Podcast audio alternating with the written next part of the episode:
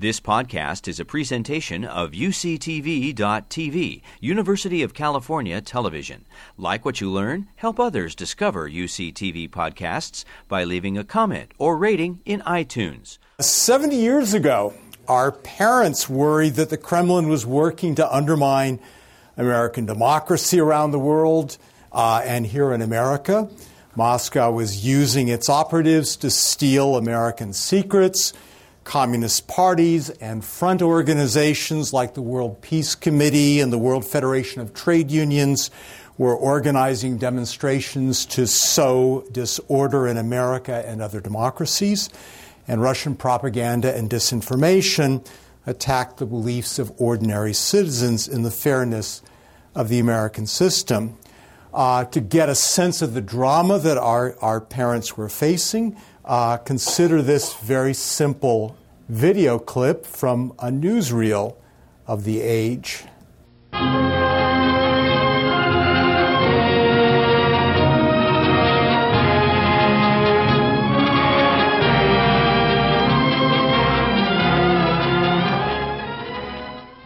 Will there be peace or war? The fateful question posed by Warren Austin, head of the United States delegation to the UN, set the mood of the world at the century's halfway mark. The seating of nationalist China's delegate on the Security Council precipitated a clash between the free nations and the Soviet bloc, which only ended with the abrupt departure of Jacob Malik, head of the Red delegation. A blunder they were to regret when the invasion of South Korea by North Korean Reds came up for consideration by the Council. In the absence of Soviet obstruction, the Security Council voted overwhelmingly in favor of armed intervention to protect the Korean Republic. It was the first police action sanctioned against an aggressor by the Parliament of Nations.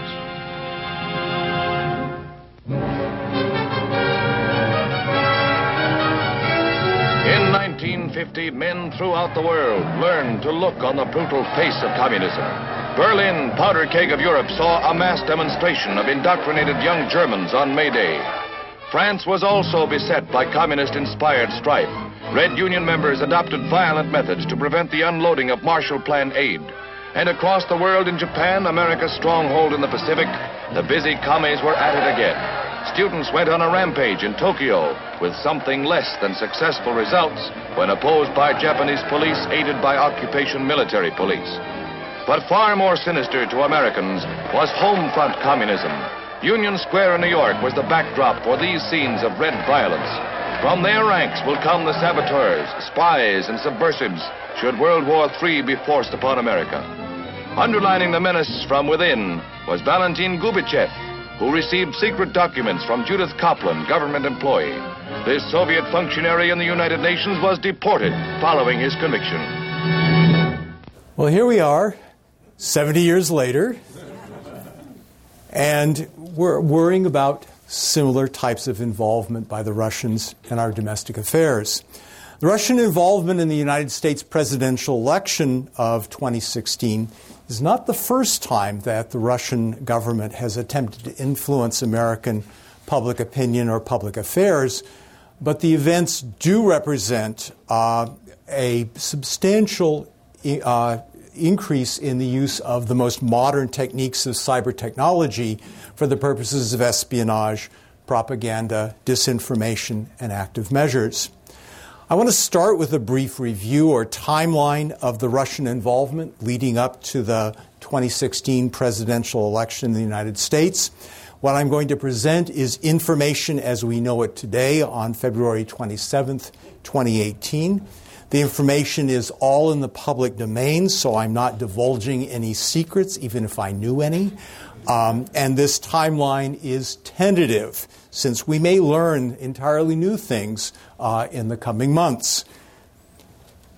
In early 2014, that is two and a half years before the actual election of the president, there was a detectable uptake in covert uh, intrusions by Russian intelligence operatives into the state and local election boards to gather information about our election procedures.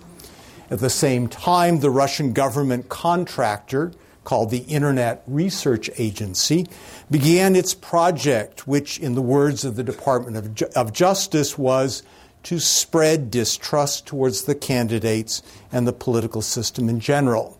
And the Russian agency sent three employees to collect information in 10 different states, including California. Active measures actually began the following year.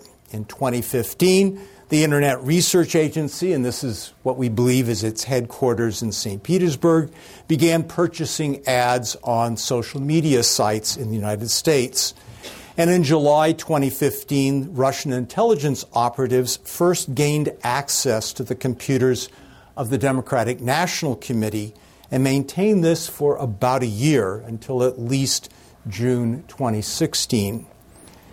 In 2016, during the election year itself, all of this preparatory work was activated for the election.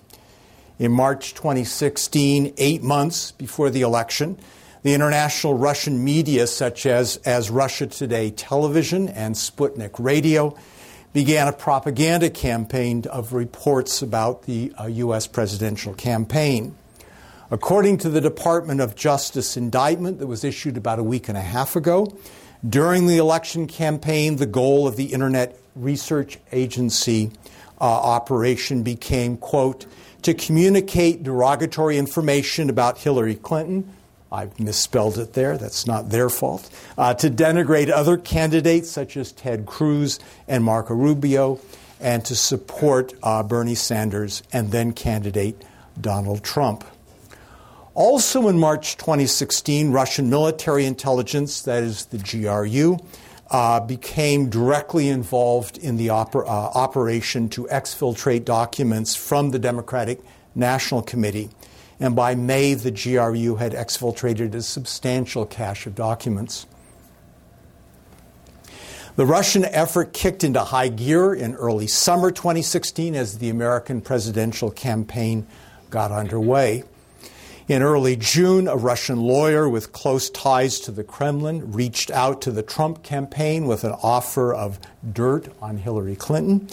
And on June 9th, two Russians with close ties to Russian intelligence, Natalia Veselnitskaya and Rinat Akhmetshin, together, uh, together with her translator, met with Donald Trump Jr., Paul Manafort, and Jared Kushner, and two others in the Trump Tower in New York.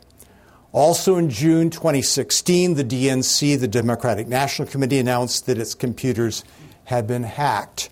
The hackers were identified as operatives with known ties to the GRU, that is to Russian military intelligence, operating under the code names Cozy Bear and Fancy Bear. and soon some of the hacked materials began to appear on the website DC Leaks and were distributed by Guccifer 2.0. Both DC Leaks and Guccifer 2.0 are apparently creations of Russian military intelligence. DC Leaks was reportedly created as a false front that would look like it was run by American activists in Washington, D.C., uh, when in fact it was a creation of Russian intelligence. On July 22nd, WikiLeaks published 20,000 emails that had been hacked from the uh, Democratic National Committee computers. And so we had, uh, between those, uh, a very substantial part of what had been taken uh, from the DNC. The summer was also an intense period of the propaganda assault. Measures undertaken by the Internet uh, Research Agency included buying ads on social media like Facebook and Instagram, using social media to organize or support rallies in New York City, Washington, D.C., and major Florida cities under such slogans as March for Trump and Florida go, uh, Goes Trump. The agency also paid select individuals to participate in or perform tasks in these rallies. For example, they paid someone apparently uh, to build a, um, a cage and then paid an actor to sit in the cage as, uh, as a prisoner um, of Hillary Clinton. By the early uh, fall, according to the Department of, of, Justice indictment, the Internet Research Agency operation alone, designed to influence the election, just that part of their actually much more substantial operations, had grown to at least 80 persons with a budget of one and a quarter million dollars per month.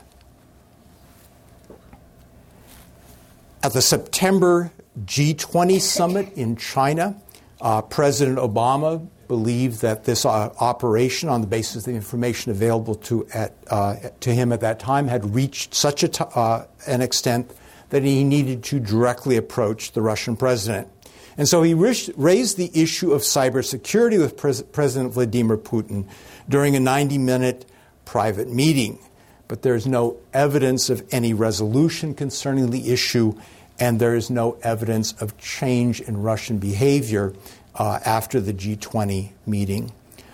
On October 7th, WikiLeaks released emails sent by John Podesta, who was chair of Hillary Clinton's election campaign, a joint statement issued by the United States Department of Homeland Security and Director of National Intelligence asserted that the source of the emails was the Russian government. But promptly, Julian Assange of WikiLeaks and the Russian government denied any involvement uh, in this leak, or any Russian involvement in this leak. On October 31st, as the evidence of Russian meddling grew and election day grew closer, President Obama used the crisis uh, or red phone or hotline, as it was known long ago, to call President Putin in the Kremlin. But we have no evidence that even this produced any change in Russian behavior. The November 8th election of Donald Trump as our president did not end the propaganda campaign by the Internet Research Agency. On November 12th, it, uh, the, the agency supported two competing rallies in New York City, one for and one against Mr. Trump. On November 19th, it helped organize a rally in Charlotte, North Carolina, against Mr. Trump. On December 29th, President Obama announced that sanctions would be imposed against Russia, including blacklisting four GRU officials and expelling 35 diplomats known to be engaged in intelligence operations inside the United States. The next day, President Obama ordered the closing of two Russian compounds at Upper Brookville, Long Island, and Centreville, Maryland which were retreats for the Russian diplomatic community and centers for Russian intelligence activities. On December 30th, Vladimir Putin announced that Russia would not respond by expelling American diplomats and even invited their families to a Kremlin sponsored New, New Year's party. But seven months later, as legislation imposing new sanctions on Russia progressed through Congress, on July 30th, 2017, Putin ordered the reduction of the American embassy staff in Moscow by 755 persons and closed properties used by the diplomatic community in Moscow, including a warehouse and a park retreat area on the edges of town. Two days later, on August 3rd, President Trump signed into law new sanctions against Russia but declined to impose uh, all the provisions at that time. Most recently, the Department of Justice filed its indictment of 13 persons associated with the Internet Research Agency. Just as a footnote, it's important to note the three counts of the indictment against the 13 Russians named uh, in the indictment. The first count is a conspiracy to impair, obstruct, and defeat the lawful governmental functions of the United States by dishonest means. And those governmental functions are conducting democratic elections. The second count is a conspiracy to commit wire fraud and bank fraud. And the third count is aggravated identity theft. That is, they stole identities in order to set up fake internet uh, websites uh, and to send uh, emails. On the first count of disrupting governmental operations, the 13 Russians are charged with making certain expenditures as foreigners to influence the elections through electioneering communications, failing to register as foreign agents engaged in political activities inside the United States, and providing false information to secure visas to travel to the United States. Those people who showed up in 2014 uh, applied for visas, and they didn't tell anybody that the reason they were there was to scope out our election procedures and plot to undermine them. Uh, it goes without saying these are three serious crimes, and each of the specific charges describes a very substantial violation of American laws. So, to summarize, what did the Russians do to interfere in the 2016 election? First of all, they engaged in hacking, exfiltration, and leaking of documents from email accounts and computers. What was leaked tended to be true information, but was apparently released very selectively to support the purposes and the messages of the Russian government. Secondly, the Russians undertook active measures to rally demonstrations and perhaps even create flash mobs. Some of these were mobilized on the basis of false rumors, but often it was simply rallying like minded individuals behind a shared cause. It's worth noting also that not all effort, Russian efforts to mobilize these flash mobs work. They, there are stories of attempting to create, create mobs, and they would send out these messages, and no one showed up. But there were enough of these rather substantial demonstrations in New York City, uh, Washington, D.C., uh, and Florida, to which they made a very substantial contribution. Third, the Russians spread disinformation on social media by paying trolls, that is, humans, to manufacture some stories. Indeed, that agency office apparently was populated by, uh, by young English speaking uh, Russians who made up stories. Uh, that were then distributed, and paying these trolls and using internet robots or bots to distribute these messages and to pick up messages trending on, on the, uh, the internet and sending them, uh, distributing them even more widely. Fourth, the Russian government controlled broadcast media, that is, the broadcast media controlled by the Russian government, notably Russia Today television and Sputnik radio, spread the Russian interpretation of news around the world. Typically, this type of propaganda is most effective if it is based on some facts against which people can, can measure uh, the story. But the facts are usually carefully chosen, sometimes a little twisted, sometimes a little manufactured, and a lot of things are just simply omitted from the story to send the message. These operations were done so as to maximize deniability for the Russian political leadership and so Russia used agents of influence, that is, trustworthy communicators, to transmit messages such as WikiLeaks. WikiLeaks is not a Russian owned operation, I don't think, uh, but, but it is, and it has trustworthiness a, for a larger audience, and it's been a very useful conduit cutouts, that is, intermediaries, including computer programs that disguise the source of news stories or rumors, such as originally Guccifer 2.0, though that has become known, and so it's no longer very useful in that way.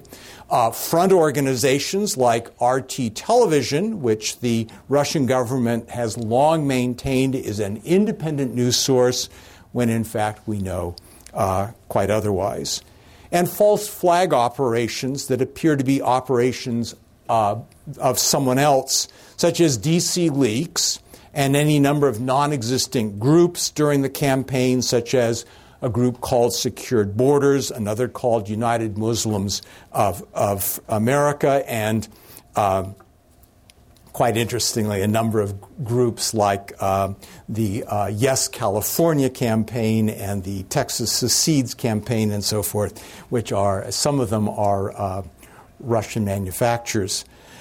The major themes in the propaganda and disinformation campaign included attacks on the specific candidates disfavored by the Russian government. And so there were stories of Hillary Clinton's physical and mental health, uh, her purported corruption in using office to secure contributions, uh, the Clinton Foundation's alleged ties to Islamic extremism, and the dangers of a Clinton presidency, such as the prospects of war with, uh, with Russia.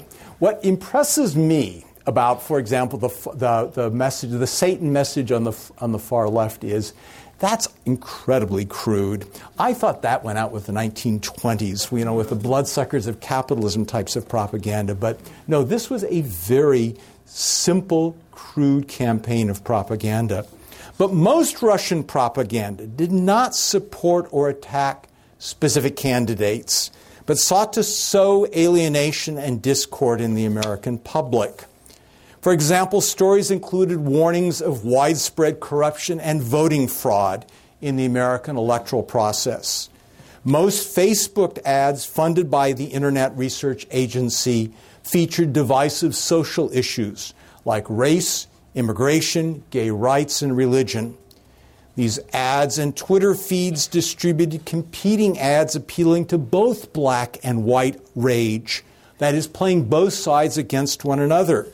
One fake story, apparently created by the Russian, claimed that Muslim American men were drawing welfare checks for up to five wives apiece. what were the operational or immediate objectives of this meddling in the American election? This is inevitably far more speculative and must rely on inferences we can draw from the patterns that we see in the current operations, matched to our understanding of the broader outlines of Russian behavior, particularly in the past decade, and our general theories about the larger objectives in Russian foreign policy. The Russians probably did not have extraordinary knowledge or foresight, at least none better than the rest of us to predict that Donald Trump would emerge as the Republican candidate or that he would win the November election. For the Kremlin and for President Vladimir Putin in particular, there may have been evolving motives which reflected a changing political context that no one would have imagined all the way back in 2014. At each point, Putin and others in the Kremlin may have had multiple layered expectations of possible outcomes of meddling, varying probabilities of success with regard to different uh, uh, operational objectives. And as the campaign evolved, they were probably constantly updating their estimation of the probability of achieving these different objectives as new information became available. And when I say for Putin, I do mean to say that it is highly unlikely, given what we know, that this Russian operation would have gone forward without his approval. That is, there is nothing in our broader understanding of how Russian foreign policy decisions are made that would lead us to expect that Putin uh, was, not, was not asked for his blessing before this became a major undertaking. The operational objectives may have included, first of all, revenge. To get back at the U.S. government and the Democrats in particular, the Obama administration, and Hillary Clinton, the Secretary of State, for their support of the 2011 2012 Russian election protests against Putin, for the American role in the release of the Panama Papers that showed the enormous offshore holdings of some Russians very close to Putin and for the American role in pressing the doping scandal that barred Russians from the Olympics.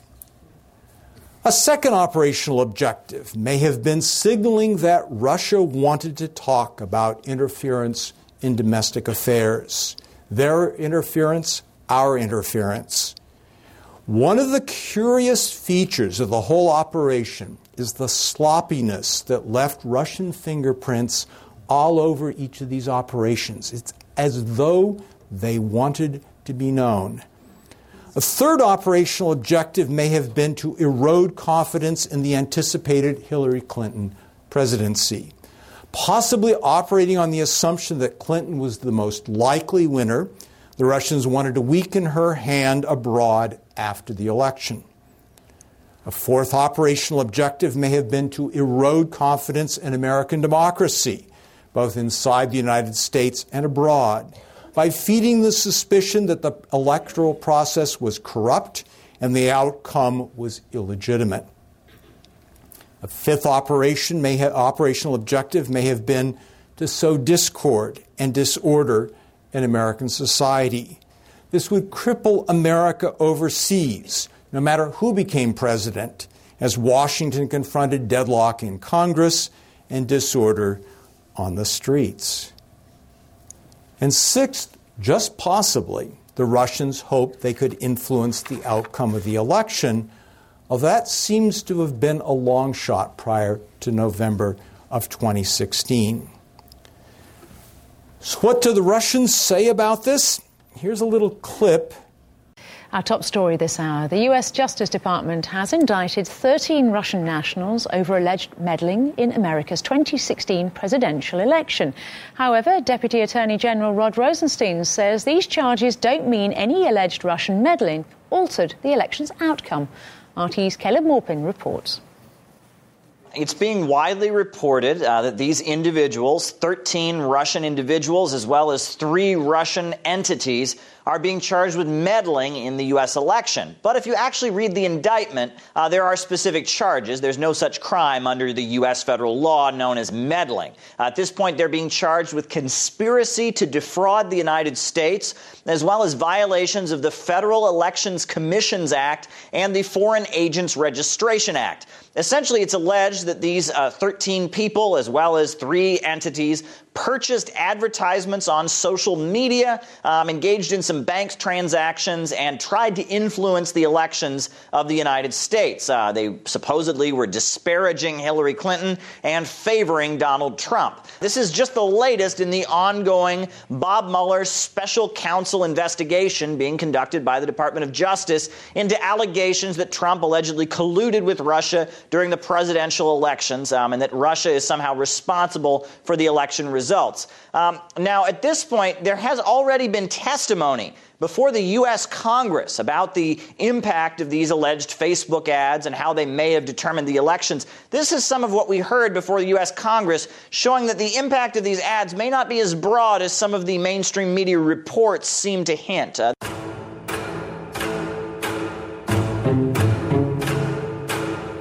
they found portals into our society. Russia has harnessed the tremendous and, quite frankly, to me, frightening power of social media. Their goal is to divide us and discredit our democracy. They are using our own social networks, our friendships, our families, and our biases and viewpoints against us. It is spread like wildfire.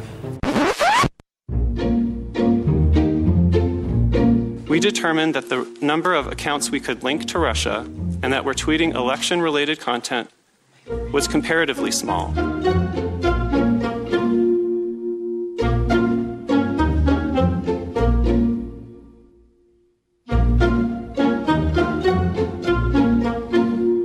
Aggregate, these ads and posts were a very small fraction of the overall content on Facebook. But any amount is too much.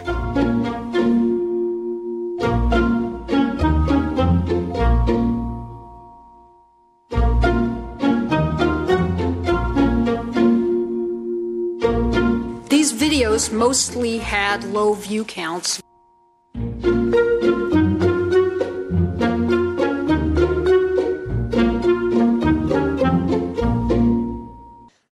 The report continues with a quote from the Russian Foreign Ministry uh, and a talking head, the talking head specialist, and yet another talking head specialist.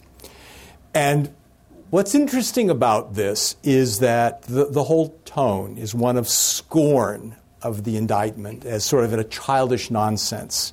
I mean, you might have gotten a bit of that, which was the, um, you know, the juxtaposition. Oh, those politicians in the Senate making those claims with the heavy music, and then the light and you know airy music, as though we're seeing the truth from the experts. That is, the people from the internet community. That juxtaposition was, enti- was intent- intended to influence you.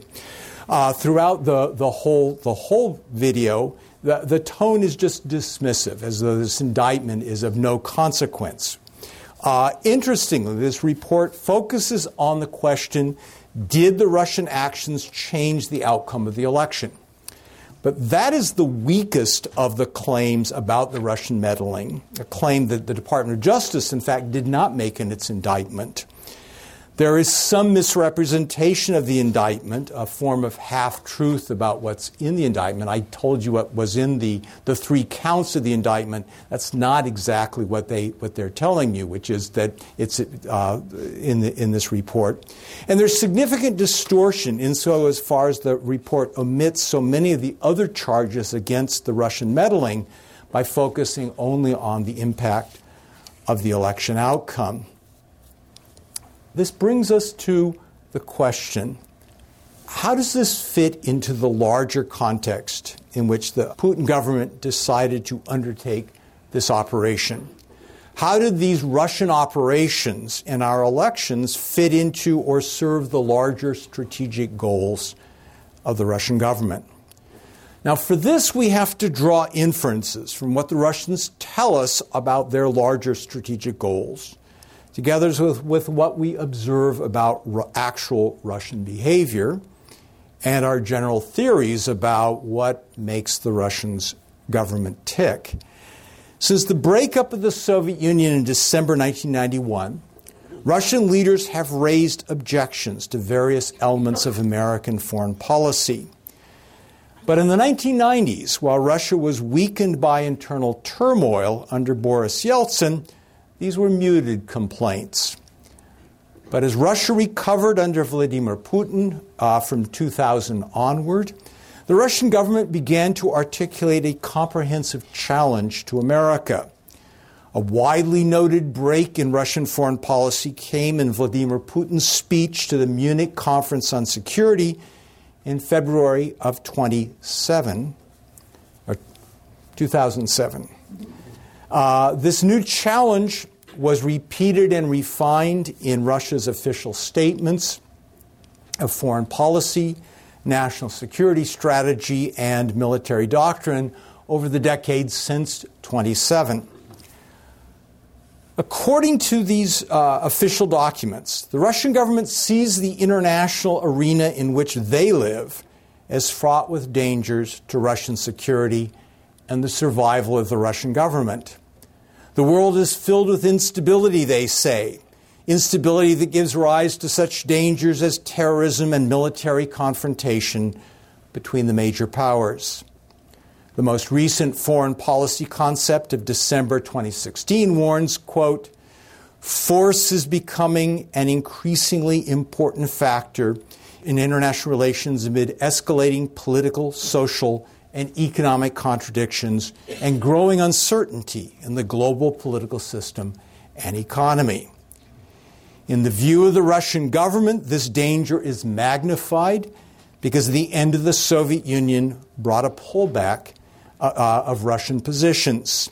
Indeed, in 2005, Vladimir Putin described the collapse of the Soviet Union as the greatest geopolitical catastrophe of the century. Well, from his view in Moscow, it was a great geopolitical catastrophe. The colored areas where the, light, the dark blue is Russia, the light blue are what used to be parts of the Soviet Union that is therefore under direct Moscow control. The purplish areas were allies of Moscow, either in the satellites of Eastern Europe, Mongolia, North Korea, uh, Vietnam. Um, that the front line of confrontation with NATO and so forth was many miles away from Moscow. Today, the front lines have been drawn inward towards the very borders of Russia today, particularly with the admission of Estonia, Latvia, Lithuania, um, uh, and the growing talk of uh, admission of Ukraine and Georgia to NATO. So, from the Russian view, this is a very insecure world, a very dangerous world, and they, in particular, uh, are in a very dangerous position. In this new world, the Russian government sees the West, and particularly the United States, as playing hardball. In the view of the Russian government, at least according to its public statements, the West, and particularly the United States, is seeking to maintain its predominance by encircling and containing Russia. The Russians say that the West uh, proclaims its objective to be democracy, but the Russians believe that this is actually a drive to establish or maintain global hegemony. In the words of the 2015 Russian National Security Strategy, quote, Russia's independent foreign and domestic policies is met with resistance on the part of the United States and its allies, which try to maintain their dominance in world affairs. And in this Russian view, the ultimate Western objective is Russia itself, dominating Russia and replacing the government of Vladimir Putin by a pro Western regime. The Russian government claims that American predominance has led to American unilateralism in major international crises. The Russians complain that the American military operations against Serbia in 1999, Iraq in 2003, Libya in 2011, and now in Syria have been attempts to establish pro American regimes, whether democracies or not. The Russians portray the expansion of NATO into the Baltics and possibly into Ukraine and Georgia as a plan to surround Russia militarily with anti Russian alliances. The Russians portray the American support for the color revolutions in Georgia in 2003, Ukraine in 2004 and 2014, and in Kyrgyzstan in 25 and in the, the Arab Spring as attempts to force regime change not for democracy, but to shift the global balance of power against Russia. And the support by Secretary of State Hillary Clinton for the wave of protests in Russia against Putin in 2011 2012, and U.S. government funding of civil society organizations in Russia are portrayed as parts of a strategy to engineer regime change in Russia itself.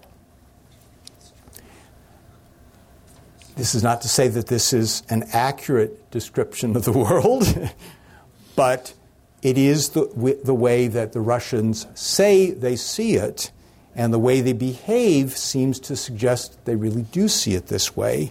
And how we deal with this perception is very difficult.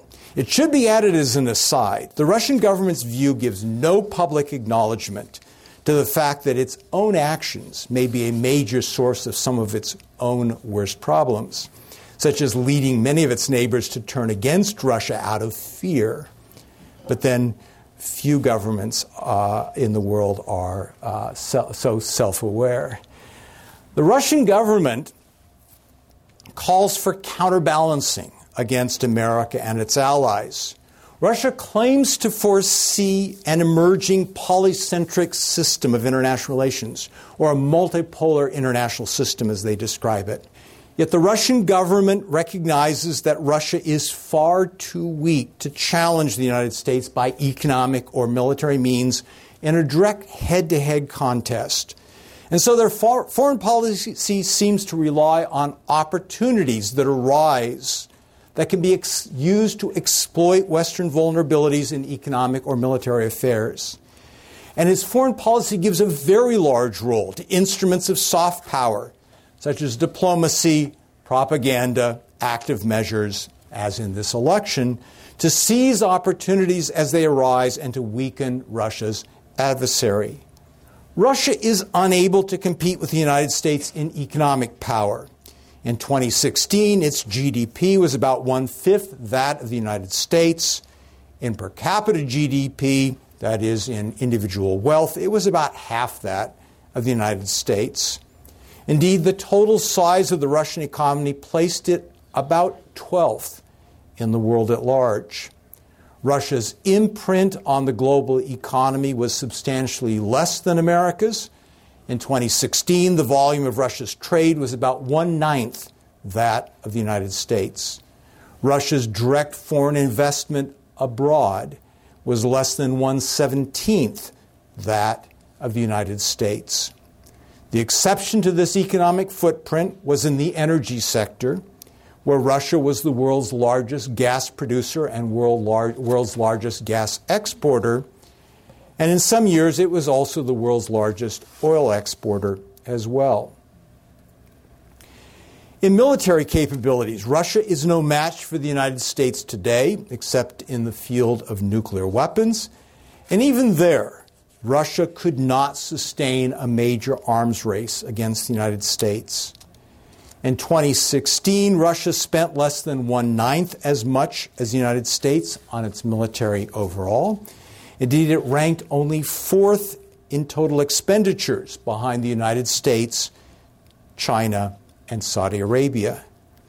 In 2016, Russia's active duty armed forces were less than three fifths the size of America's. Russia ranked only fifth in the world behind China, the United States, India, and North Korea. And Russia lagged behind the United States in military technology. In short, Russia's instruments of hard power are limited in size, they're limited in reach. And they depend on local advantages, such as in the areas immediately adjoining Russia, like eastern Ukraine or northern Georgia, or even Syria, which is actually not that far away. In order to make the most of its weakness in hard power, Russia looks for vulnerabilities to exploit so as to balance against the United States, and it relies on the few tools that it does have to compete against the United States. As in previous periods of profound weakness in its instruments of hard power, Russia has turned to emphasizing instruments of soft power, diplomacy, and propaganda to fill the gaps in power. For example, in diplomacy, Russia has used its veto in the United Nations Security Council vigorously to put a roadblock in the way of the Security Council endorsing American action against the governments of Syria, Iran, or North Korea. Russia alleges that UN security votes have been misused by the United States as licenses to establish predominance in Iraq, Libya, and elsewhere. Russia sees its vetoes as a constraint on American freedom of action. In the diplomatic realm, Russia seeks to build closer ties with other middle powers that share an interest in limiting American power. Russia seeks to forge Brazil, India, China, and South uh, Africa into a coalition called BRICS, for just the first letter of each of those countries, as a force to resist the United States. Russia has provided Iran with air defense systems to protect against American or Israeli attacks. Russia apparently provides North Korea support behind the scenes to escape sanctions imposed by the United States and to stiffen North Korea's resolve to oppose the United States. And Russia has reached out to anti American regimes such as the Chavez regime in Venezuela, which I must confess is one of the most bizarre uh, Russian adventures. In some of these cases, such as Venezuela, Russia is being purely opportunistic, looking for openings to limit American freedom of action. In some cases, such as their involvement with Iran and North Korea, Russia may possibly be short sighted and it may well come to regret the actions that it's taken, at least in the long run. The term soft power figures prominently in Russian strategic uh, plans, such as the foreign policy concept, and this seems to include not just propaganda, but also creating good feelings towards Russia through a variety of different programs and weakening its adversaries. According to official statements of the Russian government, a central mission of public diplomacy or propaganda is to enhance Russia's status or standing in the international system. Russia is quite keenly aware that it suffers a public image problem. One of the principles of the 2000, 2013 foreign policy concept, for example, was that Russia is, quote, looking to establish Russia's positive in- image worthy of the high status of its culture, education, science, sports achievements. The world doesn't appreciate it, at least not as much as it appreciates itself. Of course, in that it's not alone in the world. Um, Russia would appear to have a steep path ahead of it.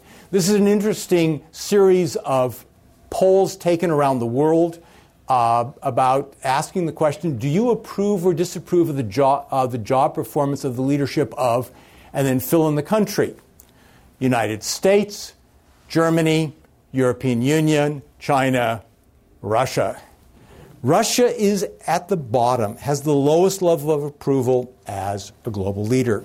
It has a steep path ahead of it. The tools of soft power are legacies of the Soviet period. Obviously, the intelligence agencies such as the GRU are direct descendants of their Soviet predecessors. RT, Russia Today Television, launched in 2015, is the offspring of the state enterprise RIA Novosti, which began under Stalin as the Sovinformbureau, that is the Soviet Information Bureau, back in the late 30s. Radio Sputnik is the uh, official arm of the, of the government through the RA, uh, RIA Novosti um, news agency. It is the offspring of Radio Moscow, begun by the Soviet regime in its very first days. These tools of soft diplomacy are used not only to spread a positive view of Russia, as they have um, from the very beginning, but also to serve the larger strategic goal of weakening Russia's competitors, as they have from the beginning. Like the propaganda, demonstrations, and espionage seen on the 1950s documentary with which we started this hour, these are used in part to spread discord and disorder in the society of Russia's chief competitors so as to distract them, to weaken them. Since the Russian Revolution of 1917, this soft power has been a primary tool whenever Russia lacked the hard power to pursue its objectives.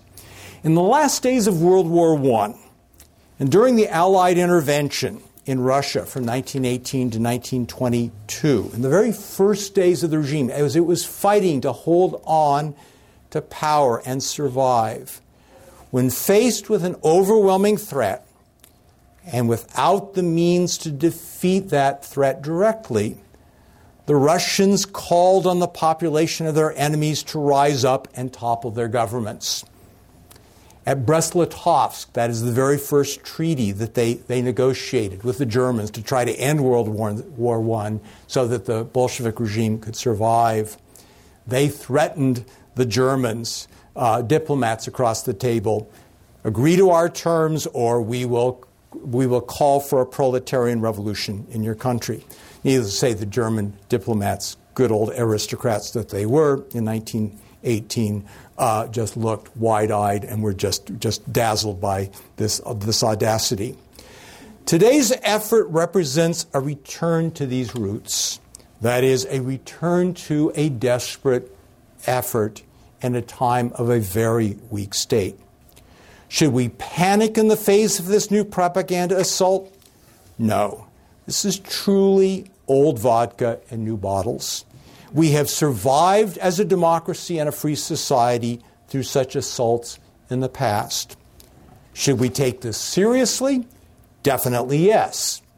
We need a public discussion among Americans about the nature of the challenge and our best response.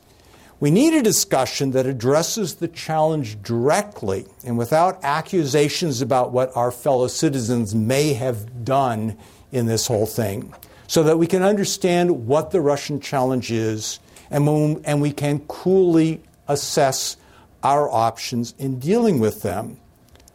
But those are issues or topics for our discussion period once we've turned off the camera and microphones. If you want to talk to me, if you want to uh, ask me uh, questions, further questions, if you want to correct me in anything I said today, uh, please feel free uh, to contact me uh, through my email account. Thank you.